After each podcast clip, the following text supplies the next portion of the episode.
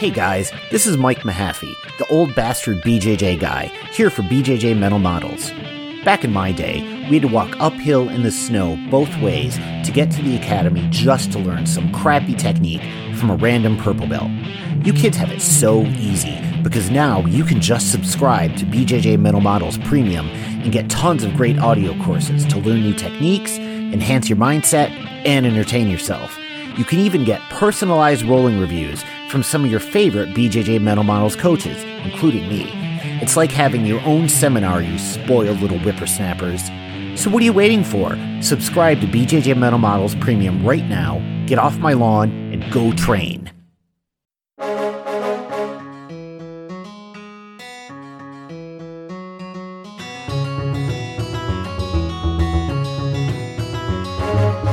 Hey, welcome to B J J Mental Models, episode eighty-three. I'm Steve Kwan. I'm Matt Kwan. B J J Mental Models is your guide to a conceptual and intelligent jiu-jitsu approach. So, Matt, how hot are you right now? So just so everyone knows, I'm sweating my bag off in my apartment, and for the sake of having better audio quality, I'm not setting myself up with a fan. So this is awesome because on my side, I've got a noise canceling mic, and it's like, I don't want to say it's cool, but I don't feel like I'm going to die sitting where I am right now. But Matt is like stuffed into a closet with a forty dollars blue snowball mic to get decent audio quality for all of the listeners and all of the patrons. So I don't want to hear any shit from people about how we don't sacrifice and we don't bleed for you guys. Like, there's a lot of good free value coming out for you. And, you know, it's not just a matter of recording. There's legitimate pain and suffering related to making this podcast sometimes. I'm in the sweat box. It's miserable, but I'm here to record. Let's talk about some, some jiu-jitsu or whatever we're going to, what are we talking about today anyways? Oh, who knows? Yeah. For those who don't know, we live in Port Coquitlam, B C, Canada, and it's thirty degrees Celsius. I think today the summer is really kicking off. I don't know what that comes into in terms of Fahrenheit, but it's hot.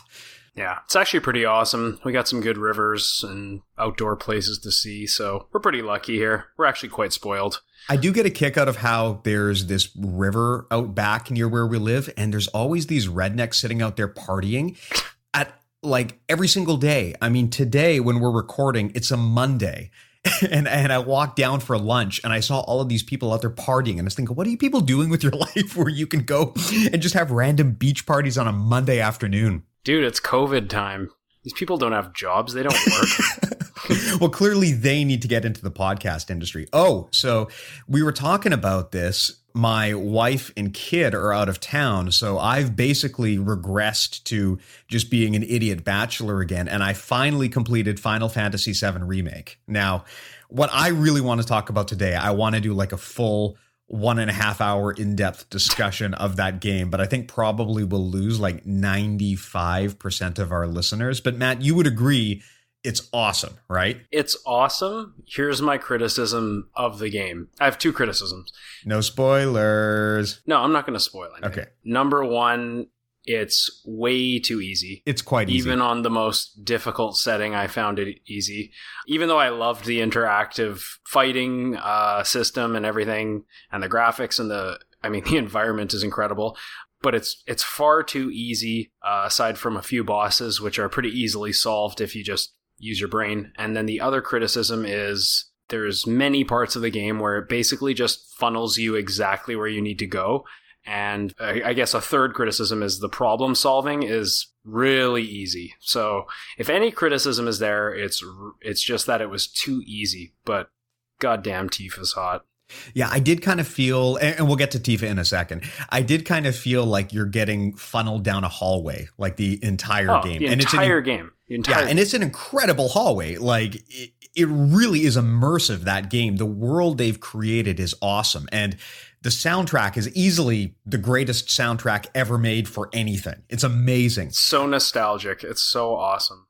But that said, it's a pretty easy game. and there's not a lot of exploration that you can do. It's a lot of narrow corridors. And I know that in the original game, it kind of starts off that way, and then later on, it kind of opens up. But yeah, there's not a lot of wide exploration that you can do. It's very linear. But that said, though, if you have any nostalgia for the original, I definitely recommend it. It's also kind of like a, a fun thing to do during like COVID time. If you're looking for something to take your mind off of the world, it's a, it's a good experience. Inter- interestingly, I moved on now to play playing The Last of Us, and that is the worst number two number two and that is the worst thing you could possibly play during a global pandemic, because yeah. it's a super depressing game. It is about a global pandemic, and it's just everything in the game is absolutely miserable. So I'm uh, I'm like two hours into that, and I am not loving it so far. Yeah, I just don't like in Final Fantasy seven how there's that scene where you essentially get raped, you get pass out, and then who knows what Don Corn... Is it Cornelio? Cornholio? Corneo. Don Cornholio's henchmen, like, literally have their way with you.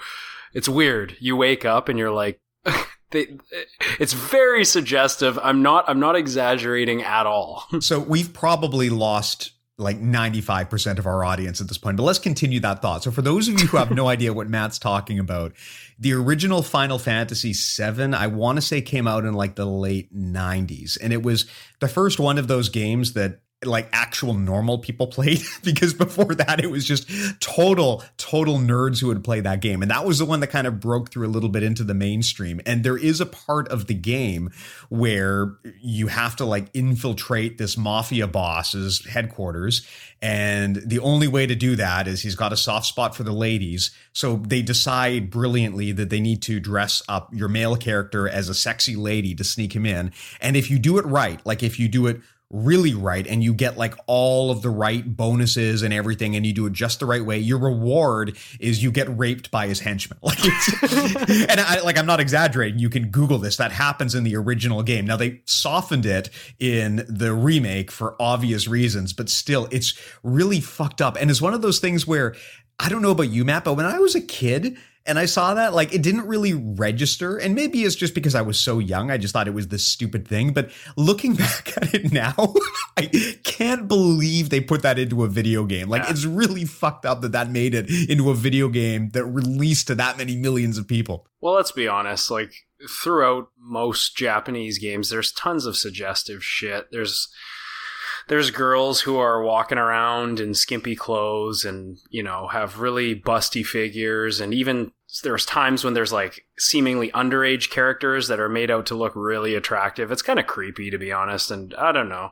It's very suggestive. That's an aesthetic in Japanese games that honestly I find really awesome. I mean, horrible. I find it really distracting because it is really, really hard to take a game seriously when that shit's going on. But yeah, no, to your point, I mean, Tifa is a great example because like you're supposed to believe that this woman is like this incredible killer martial artist, which is bizarre because she's supposed to be like twenty years old and she's a bartender. But you're also supposed to believe that she's like, like basically like Chuck Norris, that, you know, she's just this incredible martial artist. But does she dress like a martial artist or a fighter? No, she wears like basically a skin tight tank top and a mini skirt. And it's just absolutely preposterous. Yeah, it's and the whole game, preposterous. The whole game, she keeps saying, God, I need a shower. the whole, the yeah. entire game. That's one of those unfortunate things about the game, which is like after a battle, there's stock audio clips that play, you know, like a kind of like to close it out, I guess. But one of Tifa's is she says something like, I need a shower. But I'm telling you, she says that like every five minutes and it gets really weird after a while. It is weird, but it's a good game. I was also a little bit disappointed that they basically took the game and then they only did the first part. So we've waited all this time for a remake when they didn't really give you the second half, or maybe even there's more than the second half. Maybe they're going to make it a three-parter. So by the time I'm sixty, I'll be able to finish the game.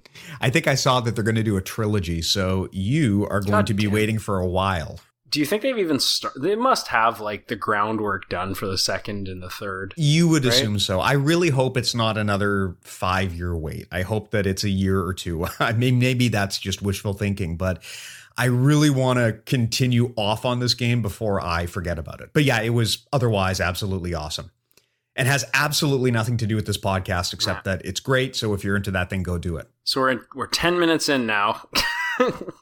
Sorry, is this everyone. a record? Is this a record of wasted uh, time? Oh boy, what an embarrassment! Yeah. Well, you know, if this has been compelling to you for some reason, I don't even. I can't even imagine why it would be. But anyway, yeah. So, Final Fantasy seven Remake, thumbs up. Give it a go. This is a jiu-jitsu podcast, right? I guess we should probably talk about something kind of relevant. Yeah. Shoot. Okay, cool. Well, we had a bunch of ideas that we wanted to talk about, but something that came up recently, actually, when I was talking to Rory on the podcast about online education, was the fear of taking the first step. Basically, how whenever you want to do anything meaningful or important, it's hard for a, a variety of reasons. It is psychologically very challenging to actually take that first step on a new journey.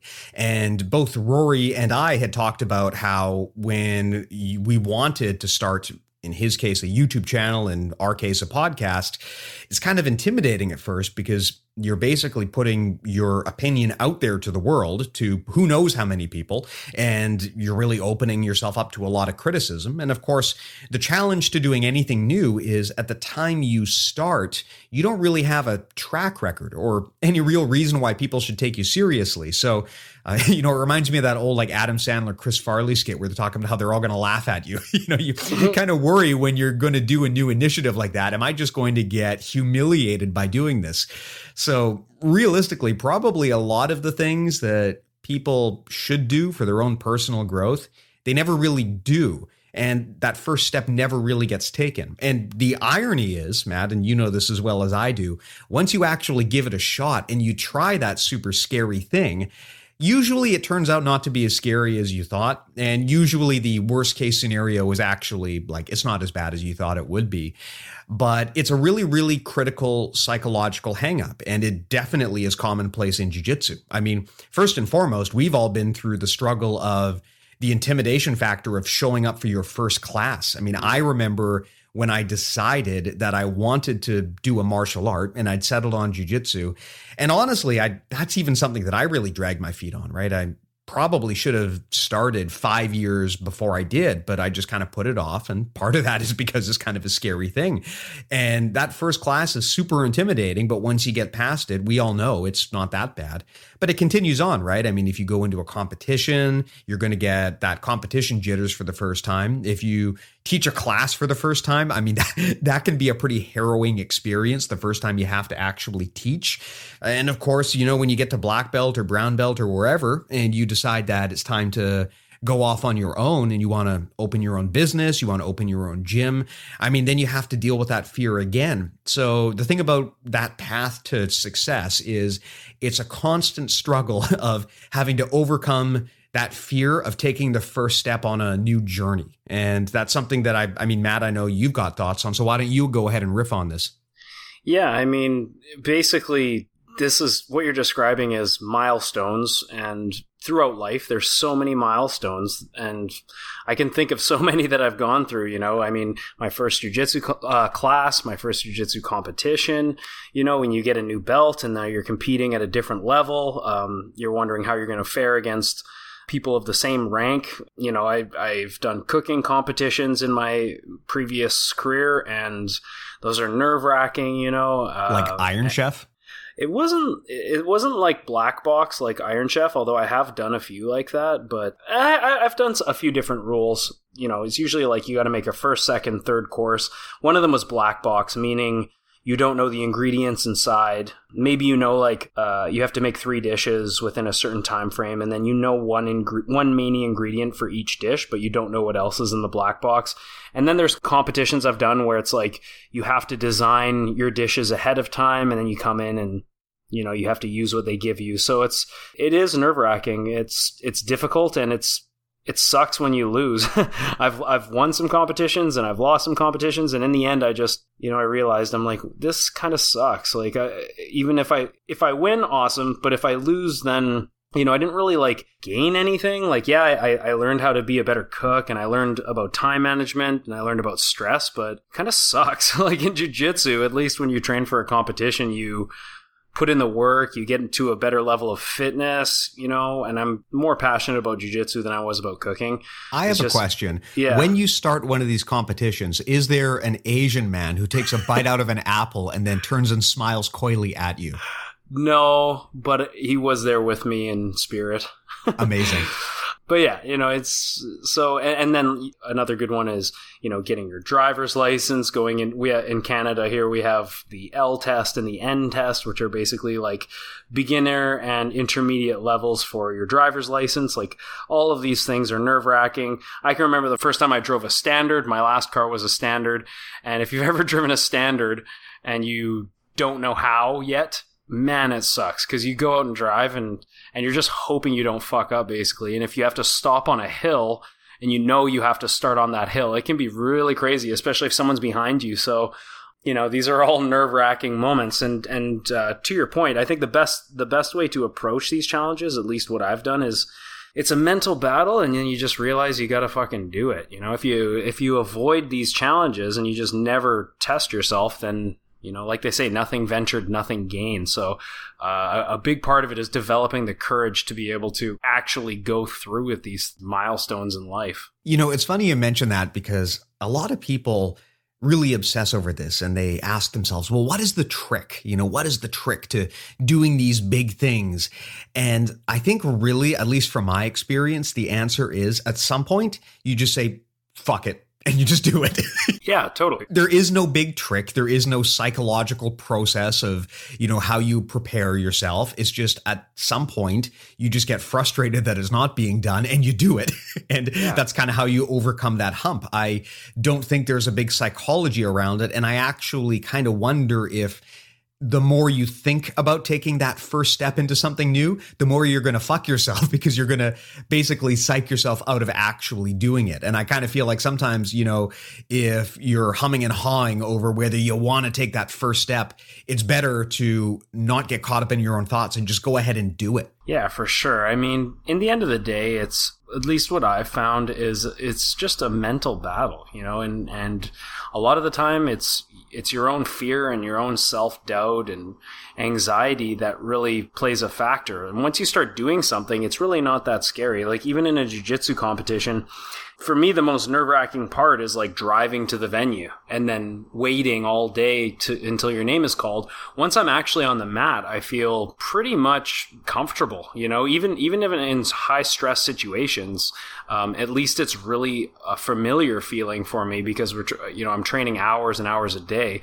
So, uh, it's, it's the waiting around and the warming up and the, uh, you know, the anticipation that I'm not used to, and driving to a venue that you never go to, and you know, maybe you're in a different city. Like these are all unfamiliar things. But once I actually step onto the mat and I get to my position that I like, I, I actually, oddly enough, feel pretty comfortable. So a lot of it has to do with mindset and how you mentally prepare yourself for something challenging like that. But life is full of things that are nerve-wracking and things that will test your courage. And if you, you know, if you don't just say fuck it and just do it, and you know, if you succeed, you succeed. If you fail, you fail. If you don't do that, then you're not going to gain anything. So it's, I think it's better to have tried and failed than to not try at all. I fully understand what you're saying there. And I think that when people get into these situations where they're kind of obsessing over, oh, should I go forward with this? Should I not? The the thing that you need to do to move forward is you need to learn to kind of bring your mind back into the present moment, because the more you're worrying about like what's going to happen two days from now, three days from now, you know, even a few minutes, a few hours from now, the more that you're focused on this thing you're afraid of that's coming up, the more you're preventing yourself from actually preparing in the moment. So that's kind of the challenge, is that the more you actually think about something and the more you worry about it, the more you're going to put yourself in a situation where where you hesitate to actually do it. Mm. And sometimes you need to actually just pull the trigger and do something. Now, this gets a little bit tricky because that's not to say that you want to just do things with abandon without considering the risks, right? There's a lot of things that you don't want to do because there's stupid things to do. And you've got to really think about whether there's a good reason to do something. You've got to do an analysis in your head in terms of like, okay, what could actually go wrong if I do this? But a lot of the things that we're talking about here, like showing up for your first jiu-jitsu class, these are pretty low risk things, right? Really, the benefit is going to dramatically outweigh any downside that comes out of it. There are other th- stupid things that you could do, like getting into a bar fight, for example, might be one of those stupid things where there's a lot more to lose than there is to gain. But for the kinds of things we're talking about here today, like when you identify those situations where, you know, it's basically just more upside than downside, then continuing to obsess over it and all of the things that could go wrong, like there's a point where planning too much actually starts to psych you out and causes you to hesitate in such a way that you might never actually be able to bring yourself to take that first step. So when I hear people who talk about how like, oh, I just want to do this, but you know, I'm afraid, or I just want to do this, but I'm waiting for the right time. The challenge there is the more you analyze what's going to happen in the future, the more you give yourself reasons not to do those things. And mm. you can wind up actually talking yourself out of those things. And of course, most people, they're not going to admit it's because they're afraid, but that's a big part of it, right? Is, you know, they're coming up with reasons not to do something because there's a fear of loss, there's a fear of humiliation, there's a fear of something going terribly wrong. Um, and so there is that point where going beyond and doing excessive mental preparation can actually be a detriment to you. Yeah, like when you're saying stuff like, oh, will I ever be ready? One of the things that comes to my mind is having children or getting married. Like these are huge marital milestones that, you know, so many of us go through. And I remember before I was married and I was with my wife, she wanted to get married and I was like, oh, I don't know if, you know, if we're ready or whatever. And and then of course we got married and then I thought, and then she wanted to have a kid and I'm like, I don't know if I'm ready. And the truth is, is that if you think like that, then you're really never going to be ready. And you're totally right about second guessing yourself and doubting yourself when really sometimes you just got to go and do it. And my, one of my biggest fears about procrastinating and second guessing yourself is that it becomes a habit and that you start to approach problems and possible accomplishments in your life and different milestones uh, with that mindset of, can I actually do this? Or am I able to do this? Is this something that is possible? Because if you really start second guessing, that could easily become a habit. Now I've realized that going into something, you know, as stressful as a competition or Uh, you know, going to a class or having a child, all these big things. If you have that mindset of self-doubt and not having that confidence to just try, then, you know, you're you're going to be holding yourself back. So at some point, you just kind of, what's the saying, bite the bullet and just move forward. And if you fail, that's a great way to learn and make adjustments. If you succeed, awesome. Well, that's a really important thing to clarify, which is that a lot of the time when people don't want to do something, when they create a bunch of reasons as to why, oh, I can't do this, or I don't want to do this, a lot of the time is because they're afraid of failure. But that's a mindset where you're looking at failure as losing. And I mean, I know that sounds kind of weird, but we've talked about this before on the podcast about how failure is sometimes a good thing because when you fail, it's a learning opportunity. If you look at failure as taking away something from you, or some sort of public humiliation, and then of course you're going to think negatively about it. But if you look at failure as a learning opportunity that's going to help you succeed more next time,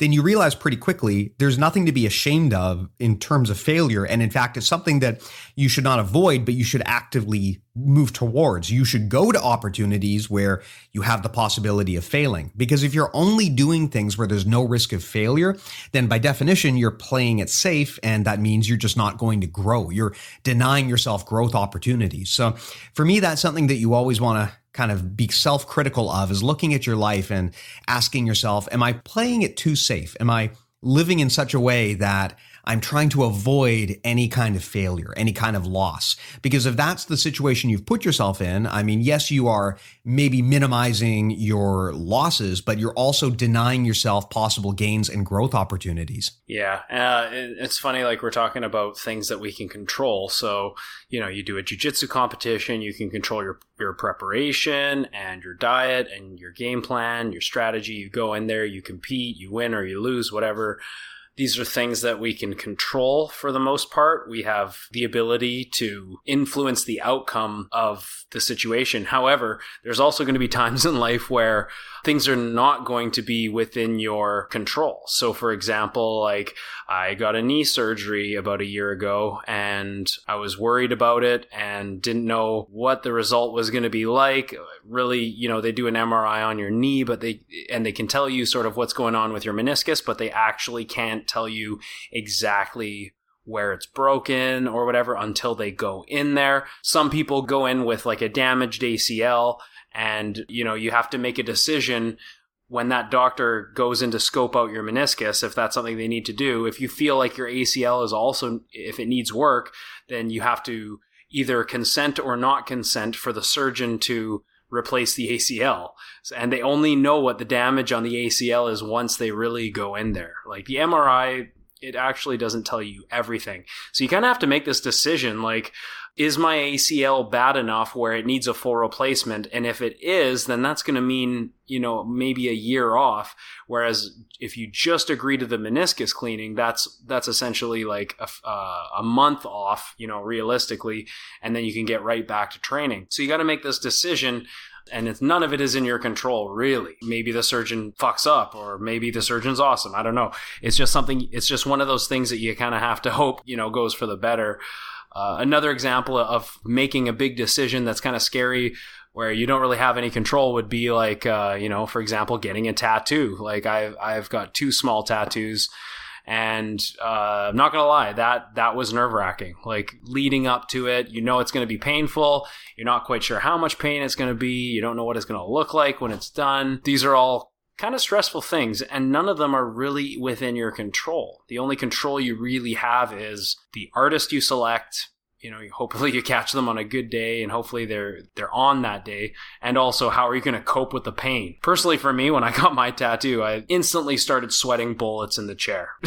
Just sweating uncontrollably. A lot of it was terror sweat, but, you know, it's the stress of it all. And you don't, you have no idea how it's going to turn out. On a smaller scale, I guess it could be like getting a haircut. Personally, I hate getting a haircut because I'm worried that they're going to screw it up. So these are all things. Really? Yeah. Yeah. I'm, I'm, I'm kind of O C D about that. You hate getting a haircut. I mean, I guess I can't really relate because I haven't yeah, really... You shave your head.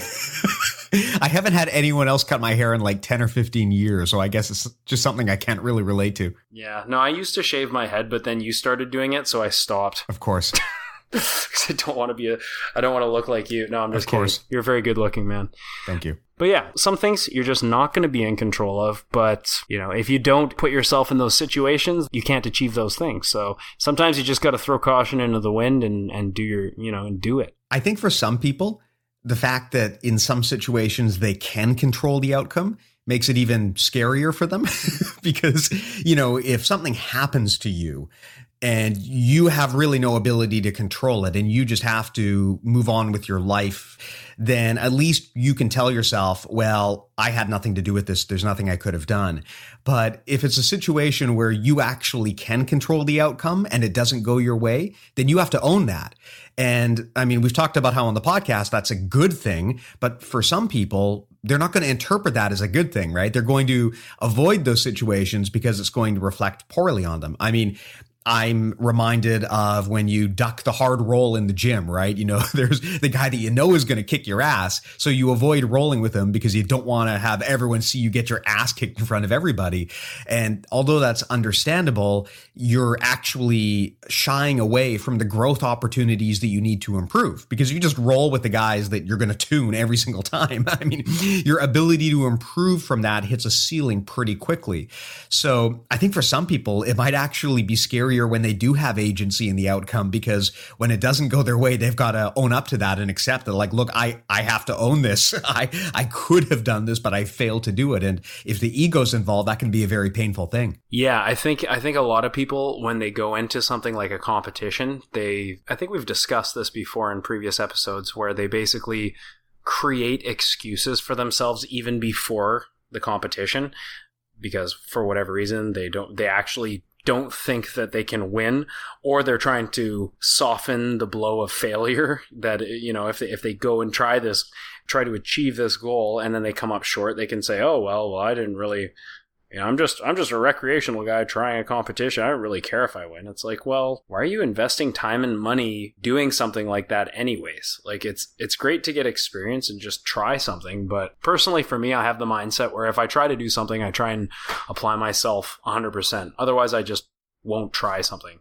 You know, imagine, imagine you start a business and then your, your mindset is like, oh, well, I'm just going to try this. I'm not even going to really, you know, if I fail, I fail. It's like, it's not really an option to do that, because then you got to go back to your previous life, and then you've lost a ton of resources trying to start something up. So it's just not, it's not a smart way to think. Well, I think there is a situation where it makes sense not to go one hundred percent on something. I mean, the example I would give is, as we've established earlier in this podcast, I like playing video games. Now, there are competitive gamers out there who make millions of dollars doing competitive video gaming as a full-time hobby. I have no interest in doing that. I mean, I don't even play online multiplayer because I have so little time to play these things that I suck at it. You know, when I play a video game, I just want to waste some time and take my mind off of things. So in a situation like that, I think it makes sense if you're honest with yourself about, hey, this is what I want out of this, and this is the amount of effort I'm willing to put into it. I think that that's one thing. But yeah, if you're going to go into something, trying to talk yourself out of success is a weird habit. It's a, a defensive mechanism that I think people deploy so that when they do lose, they can kind of make it look like that was the plan all along, even if it wasn't. Yeah, I know a few people that do that, and they kind of suck. Not gonna lie, like they're not, they're just not really excellent at what they do. So if that's the mindset that you have, then it's not really, you know, you get what you put in. You're just never going to compare to someone who wants something so bad that they will die for that, you know, and those people exist, especially when you're talking about jiu-jitsu at the highest level or business at the highest level. You know, it's just, if you don't want something that bad and you're not willing to sacrifice and put the time in, then unfortunately you're not going to get anywhere with that. So uh, I think a lot of it just comes down to mindset. Now, this being said, Steve, let's get you in a competition. Come on. Not going to happen. For the for the people listening, don't you guys think Steve should do one competition? Come on. Maybe we should set a goal. Like, if we get up to like five thousand patrons. Just an unrealistic number. Although with my luck, that would actually happen though. No, I mean, for me, it's, well, it's the same example I gave with video games, right? It's just, for me, jiu-jitsu has always been a fun hobby. It's never really been something I took super duper seriously. I just, I like it as a way to get exercise and to ultimately get some, you know, learn some degree of self-defense. But I remember, you know, it's funny you mentioned this because I remember, of course, when I was a white belt, there's like a, almost like a pressure campaign for anyone who does jiu-jitsu. They're like, oh, if you're doing jiu-jitsu, you surely you must want to do a competition. And this is one of the interesting things I find about jiu-jitsu, which is that it seems like everyone just kind of assumes that, well, if you're training jiu-jitsu, the goal must be that you want to compete at some point. And a, a lot of hobbies and even casual sports don't seem to have that kind of mindset. And I wonder if it stems from the fact that so many of these gyms are created by competitors. So that is their worldview. But it's just something that's never really honestly appealed to me. I mean, sure, you could argue that maybe I'm just afraid of taking that first step. I mean, I definitely was when I was a white belt and people told me, oh, you should, you know, you should consider competing. But I look at it now, you know, pushing forty, I've got all of these things that I want to do in my life that take up so much of my time, and I can only divide my attention in so many ways. And every hour that I spend on jiu-jitsu is a distraction from those other things that I've prioritized above. So at some point, you kind of have to time box things, right? You have to say like, look, the maximum amount of time I'm willing to spend on this or that is so many hours, because I, it's just going to start at some point stopping being fun and taking away from the things that I've prioritized higher. So it gets to be a really, really difficult conversation with yourself. And I don't know if there is a really a right answer. I mean, I think we've talked about this in the past where, I mean, if you were to ask me to tell you that it is one hundred percent true that I don't want to compete, I'm not even sure I could answer that, right? Because it is totally possible that actually I'm just subconsciously afraid of it. That's one of those things that is, is very hard to answer, is because sometimes those subconscious fears, you don't even realize they're happening. But I do have to admit, I would much rather play Final Fantasy seven Remake than compete. Yeah, I mean, the first few competitions I did, I don't even know if I would say they were enjoyable, really, even though I I won, I got double gold in my first tournament, but it was only awesome because I won. Like, the whole process of leading up was not enjoyable. Uh, and you kind of have to, I mean, I guess you kind of got to be a glutton for punishment, really. And, and like I said, what we described earlier about going into something just to... just to try it and just to have fun. It's like, well, you don't really care if you win or lose then. So uh, for me, I wouldn't do a competition unless I really wanted to win. Yeah, that's a weird mentality, because even if you don't want to be like a total world beater, if at some point you've made the decision that, okay, I'm going to at least try this, then you should at least try to win. It is not good to start rallying your excuses before you've even tried. I mean, I'm trying to think of like what that would look like in another walk of life. Like, imagine that you, you know, you, there's a job that you want and you go to the interview and they ask you why you applied here. And you say, well, you know, I just, you know, I'm, I'm just here for the fun. I don't, I don't really think I'm like good enough to actually do this job. But, you know, I, I thought, well, I might as well throw my hat in the ring and see what happens. But yeah, I'm not expecting to get this job. I'm just seeing if I can get it. I don't actually think I can do the job. Yeah. So it's an interesting thing. And I think that, again, one of the things that's fascinating about jiu-jitsu is so many weird psychological tendencies we have are just totally laid bare, right? Because everything is so immediate. The feedback is very immediate. It's very direct, right? Like, you're literally sparring with somebody. It can't get much more direct than that.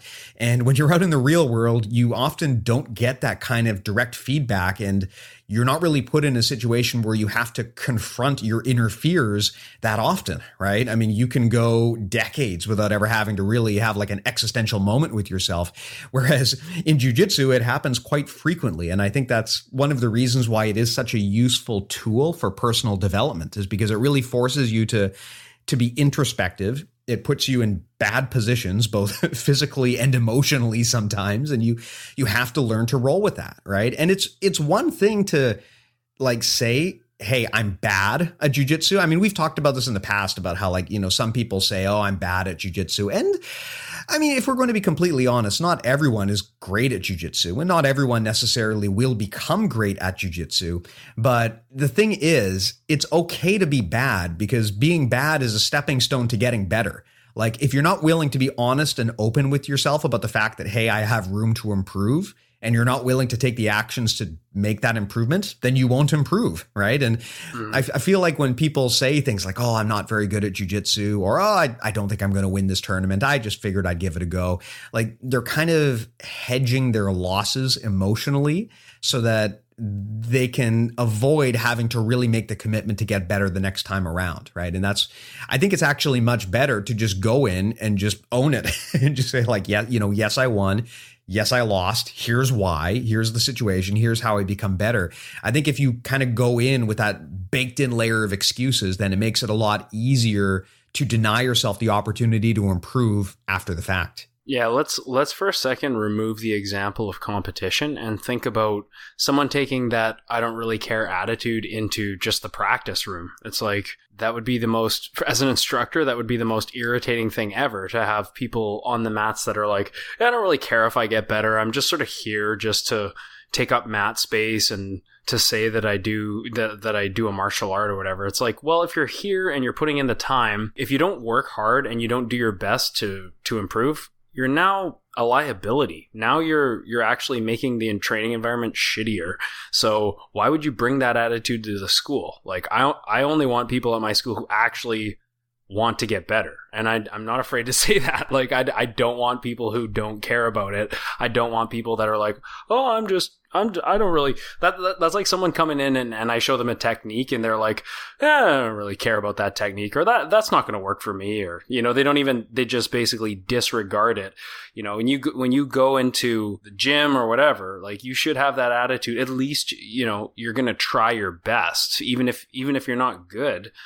Um, at least if you try to be good, then I can totally forgive the fact that you're not good, is because you ha- it's all about attitude, right? But you have that attitude like, oh, I don't really care, or you're, you're relaxed and you you slack and, and you take you start weighing people down, and it, and you become uh, less than just not good. You become actually negative because you influence other people in the room negatively. Yeah, I can definitely relate to that. I mean, I've worked with people like that who clearly just don't want to be there, and it's not a decision that impacts just themselves. It impacts everyone around them. It drags everyone down. It mm-hmm. starts to impact the culture. It it's actually called emotional contagion. It's where the emotions that you bring to the table are contagious and they can affect the people around you. And it's why if you're ever leading a team, it's so important to deal with that head on if someone is expressing those tendencies, because yeah, it's going to be an uncomfortable conversation if you pull someone aside and talk to them about their negativity or how like they clearly don't care.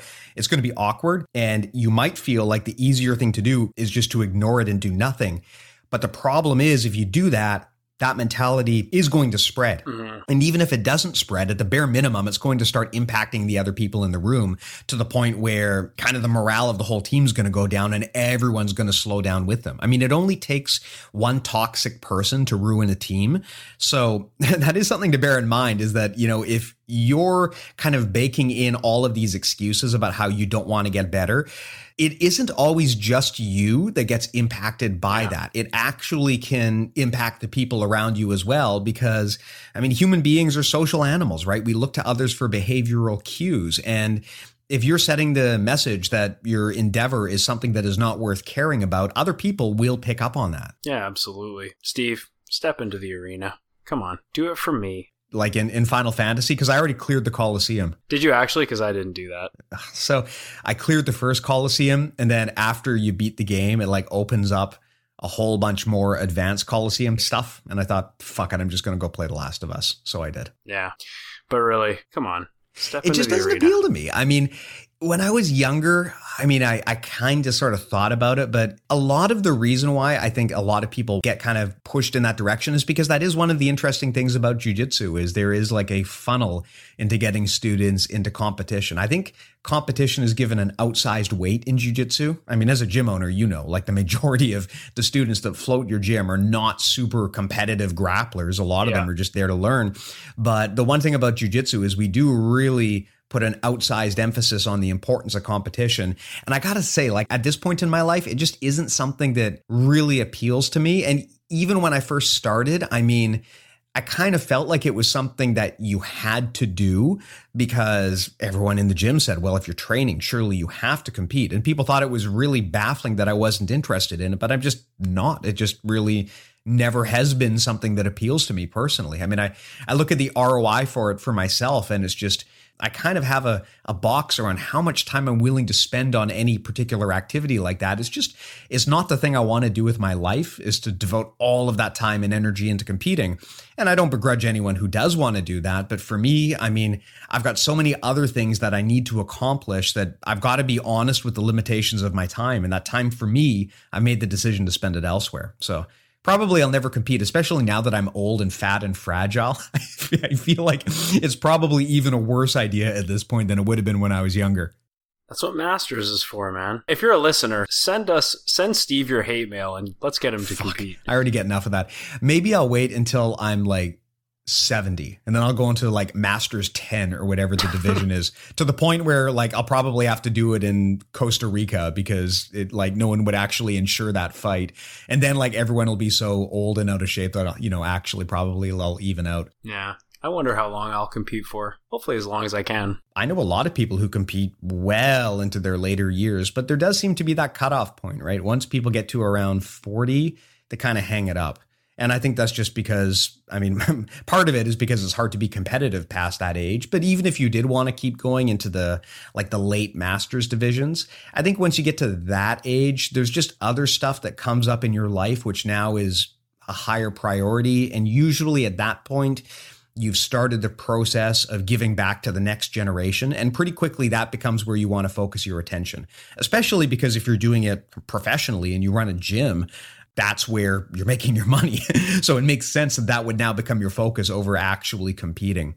But maybe that's something else that we should touch on, Matt, is the fear of like opening a gym or really opening any kind of business for that matter, mm-hmm. to kind of put yourself out there.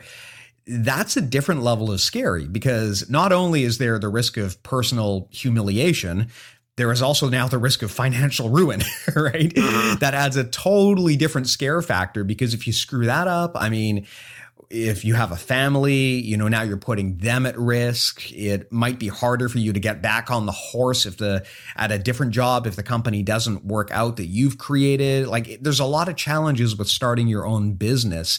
Now, again, we've talked in the past about calculating return on investment. And I think when people are afraid of taking the first step into something, a big part of that is they haven't really sat down and actually thought through what is the upside and what is the downside. Because if you're going to be honest, if you live in basically any country that has a developed economy, opening a business is generally not very risky, right? The whole economy is structured to incentivize people to do just this.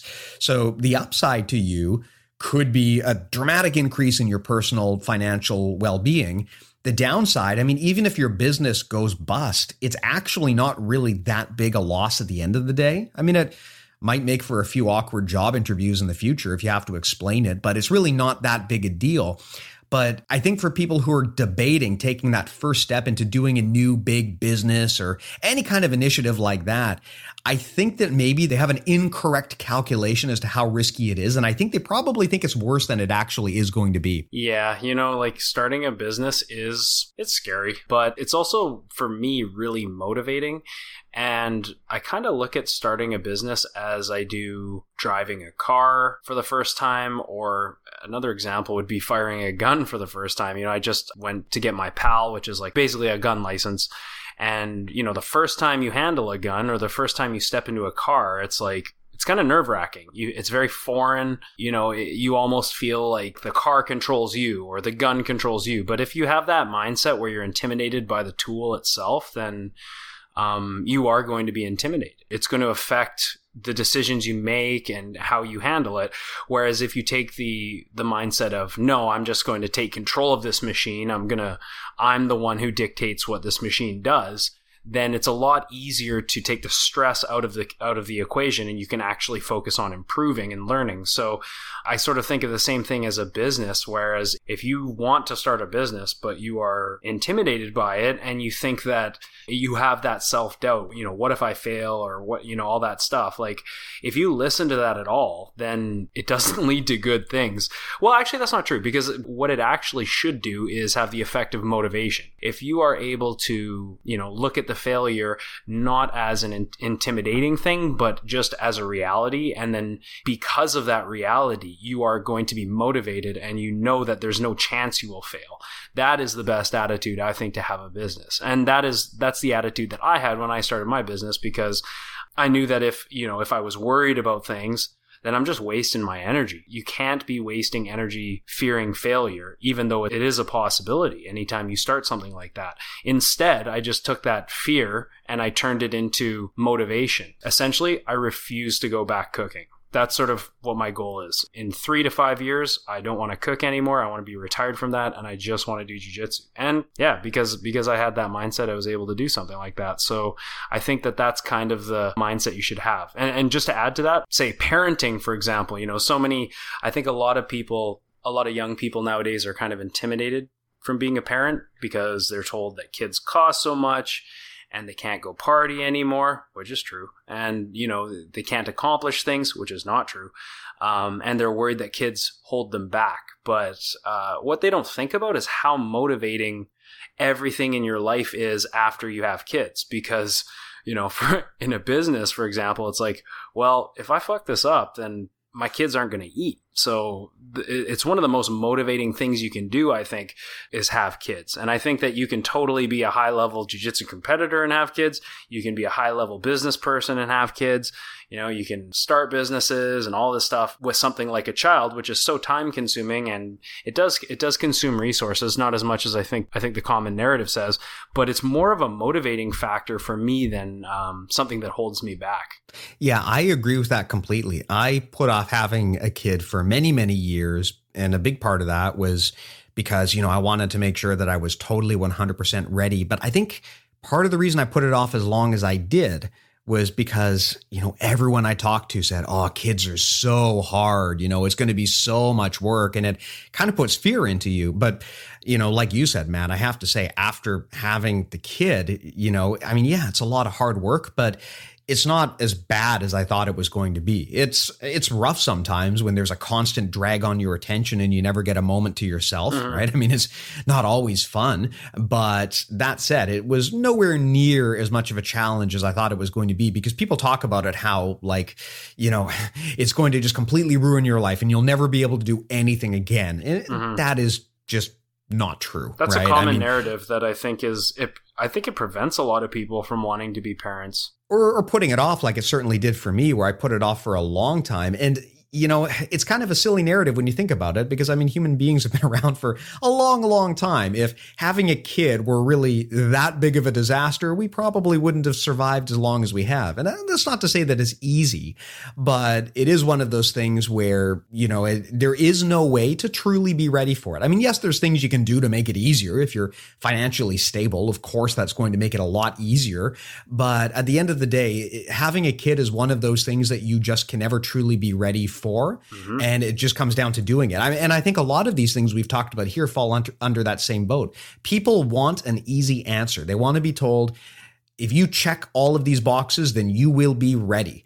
But for anything that matters, usually the conversation is not that simple. Yeah. Usually you kind of at some point just have to do it. And that's the only way that you can truly become ready. It's a, you know, it's funny. I, I've been thinking about the concept of expertise a lot recently, and like, what, what does it mean to actually be an expert at something? And, you know, there's a lot of different ways you can define that based on education or experience or, or whatever. But one thing that is actually interesting is that you can't actually become an expert at something until you've done it. So this creates a weird situation where you want to become an expert, but you can't become an expert until you've actually done something. And so people will not take you seriously. But as soon as you've done it, then the whole world changes, and now people take you seriously as an expert, right? Uh-huh. It's it's an odd thing. It's like how, uh, I mean, an example everyone can relate to, if you are just going into the workforce and you never had a job before, then you can definitely relate to this, which is that a lot of people will post these job ads, but they don't want to hire you unless you have any experience, right? They want to hire people who have already done it before. So, you know, your retort to that can be, well, how can I get experience if you won't let me actually do the job? Mm-hmm. And, you know, eventually you'll convince someone to let you do it. And then, of course, as soon as you start working and you have experience, suddenly people take you a lot more seriously. And that's just kind of one of the interesting things, which is that there's kind of a, a narrative that you shouldn't do something because, you know, oh, you're not qualified to do it, or you don't have the experience to do it, or for whatever reason, you know, you, you'll probably fail if you do this. And if you listen to all of that advice, then you'll never get out of the gate. But what I found interesting is when I encounter that kind of negative feedback, if I push through and actually try it, then within about ten minutes, people now take me seriously as, you know, as someone who knows what I'm talking about. It's, it's actually kind of funny how so much of just establishing yourself as an authority is just having the balls to actually do something that other people wouldn't do. Yeah, so true. And that reminds me of like teaching a jiu-jitsu class for the first time, which is super nerve-wracking. I mean, uh, um, I, I actually never found teaching adults to be too nerve-wracking. And I think it's because I just, I love teaching things that I'm interested in. However, teaching kids in front of parents is nerve-wracking. And it, yeah, it, it's not just the teaching, it's the fact that mommy and daddy are sitting there watching and silently judging you the whole yeah. time you're doing it. And they're, they're paying you. Right. So it's like you're kind of, you know, they're they're watching your performance and they're they're constantly asking themselves, is this worth my financial resources? So it, like you said, like a lot of it is how you just own it and your attitude about it. And like I mentioned, talking about driving or shooting a gun for the first time, it's like you have to take control of the situation. You can't just, you can't let the situation control you. You have to be the the person in control of your own destiny. And that involves confidence, and it involves, honestly, an intimidation factor that is uncomfortable. But again, like you you mentioned, becoming an expert at something, you have to be you have to do it to to become an expert. You know, after after you do it enough times, it kind of just becomes another one of those repetitive things, and it becomes habit uh, habitual, and it doesn't. It's not scary anymore. Just like going to jujitsu class, or like do well. I can't say doing competitions isn't scary. It still is, but you know, it's it's not as scary. I know what to expect. And, uh, yeah, you know, having another kid, it's like, uh, you know, you've had, you've had, I've had two now. It's like, it, it would be scary to have another one, but it wouldn't be the worst thing in the world. Thank God I don't have to actually bear children. So that's where I have to give major credit to women, because that's true. That I guess it's pretty scary, easy for us to, that is yeah. probably the most scary thing I could ever think of. Yeah. So for our female listeners, I fully understand that us talking about how bearing children is not as hard as we thought. I, I get that obviously the guy doesn't have to do the majority of the work. For a woman, it's even a scarier experience because, of course, you have to actually carry that baby for nine months. And then at the end of it, it bursts out of your genitals. So, yeah, it's pretty sweet being a dude. Thank you, ladies, for keeping the human race going. Anyways. I have no follow-up. Yeah. Does that mean we should just end the episode? I don't know. Uh, that's kind of a mic drop. It's like once you bring up childbirth, like for me, there's nothing more terrifying than that thought. Like literally, I, I don't think there's anything more terrifying than, well, maybe losing your child, but like the act of giving birth is like pretty fucking crazy. So there's not much you can really add on to that. Looking back at all of the big moments I've had in my life, having our kid was one of the most frightening, and you know, I'm the guy in the relationship, so I can only imagine what it would have been like for my wife. Yeah, she's probably like, wow, I can't believe I mated with this dude who will never do a jiu-jitsu competition. I hope she doesn't listen to this podcast. Such a prick. She's a patron, so she probably actually does listen. Your wife's a patron? Yes. That doesn't count. That's like you signing up. Well, you know what? So she was the first patron, because when we set the whole Patreon up, I needed to have someone who was a patron so that I could test it, right? Like mm. I needed to make sure they were getting the emails, and that when I published something, it went up to Patreon, and she just never unsubscribed, which actually is kind of stupid because Patreon takes like a cut out of all of the money that she donates. So it actually would be better if she just paid me the money, but I don't know. Ah. It's always nice to have an extra patron. I yeah. feel like I've earned that money. Got to pad the stats, you know? Yeah. But uh, I guess this would be a good time to thank our patrons. Absolutely. Absolutely. Um, well, you know what? Before we even do that, we can just do a quick recap of this episode. Cool. So taking the first step on anything, whether it be going into jiu-jitsu or doing your first competition or opening a business or having a kid or really any major life event, when you do that, it's very easy to psych yourself out of doing it, because there's always reasons you can come up with as to why you shouldn't actually do this scary thing.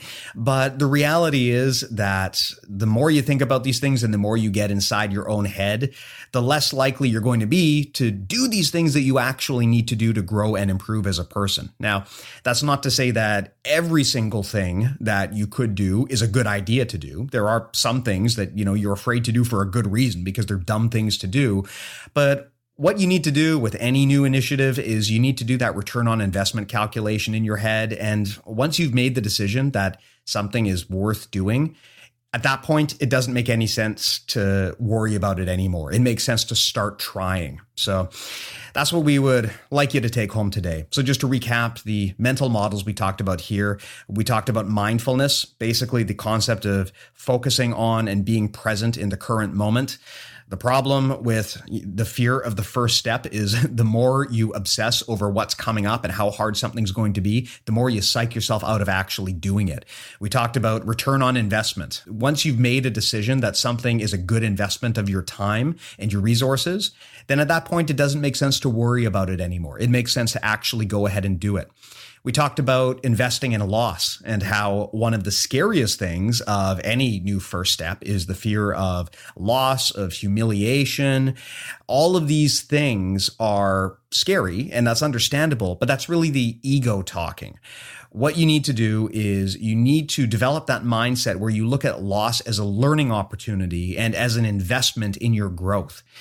We talked about defensive thinking, which is the practice of coming up with excuses before you've even done something. And Matt, you gave that great example of people who kind of give themselves permission to lose in a tournament before they've even stepped on the mat. That's really a bad habit to develop, because although you can masquerade it as, you know, self-deprecating humor, the reality is you're basically setting up failure before you've even tried. And that's a very self-destructive habit. It's a good way to lose. Yeah.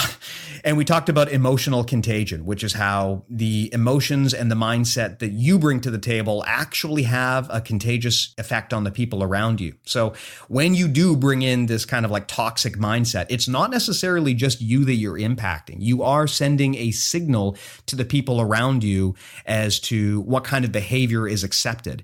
And if you've ever worked with a really toxic coworker, then you know exactly how damaging this can be.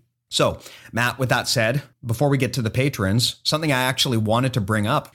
I don't really have a question today, but I have more of a listener update. We've got this guy named Sean. He's a listener who I've been going back and forth with through email for a while. I think I told you about this.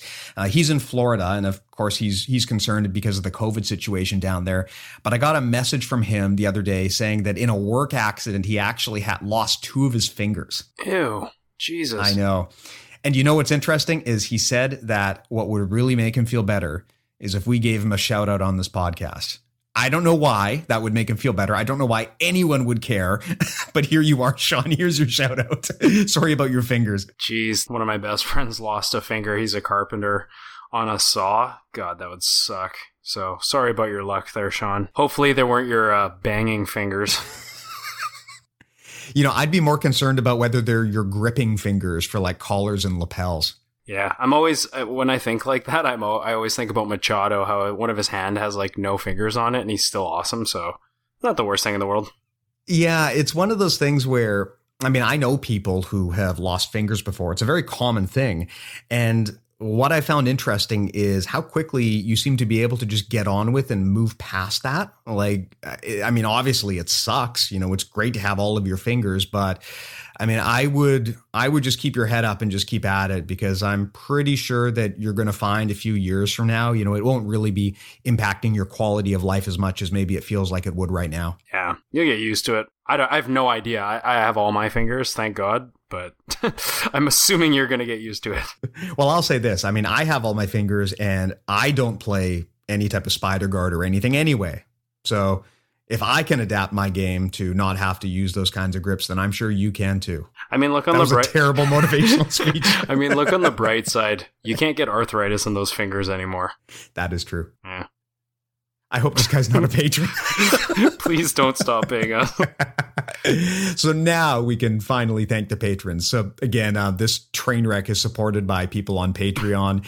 If you found this helpful, we would greatly appreciate your support. You can support us on Patreon at patreon.com slash BJJ Mental Models. Again, that's patreon.com slash BJJ Mental Models. If you get value out of the podcast, then supporting us on Patreon is the single most helpful thing you can do to help us continue making the show. So thank you again to all of the patrons who support us.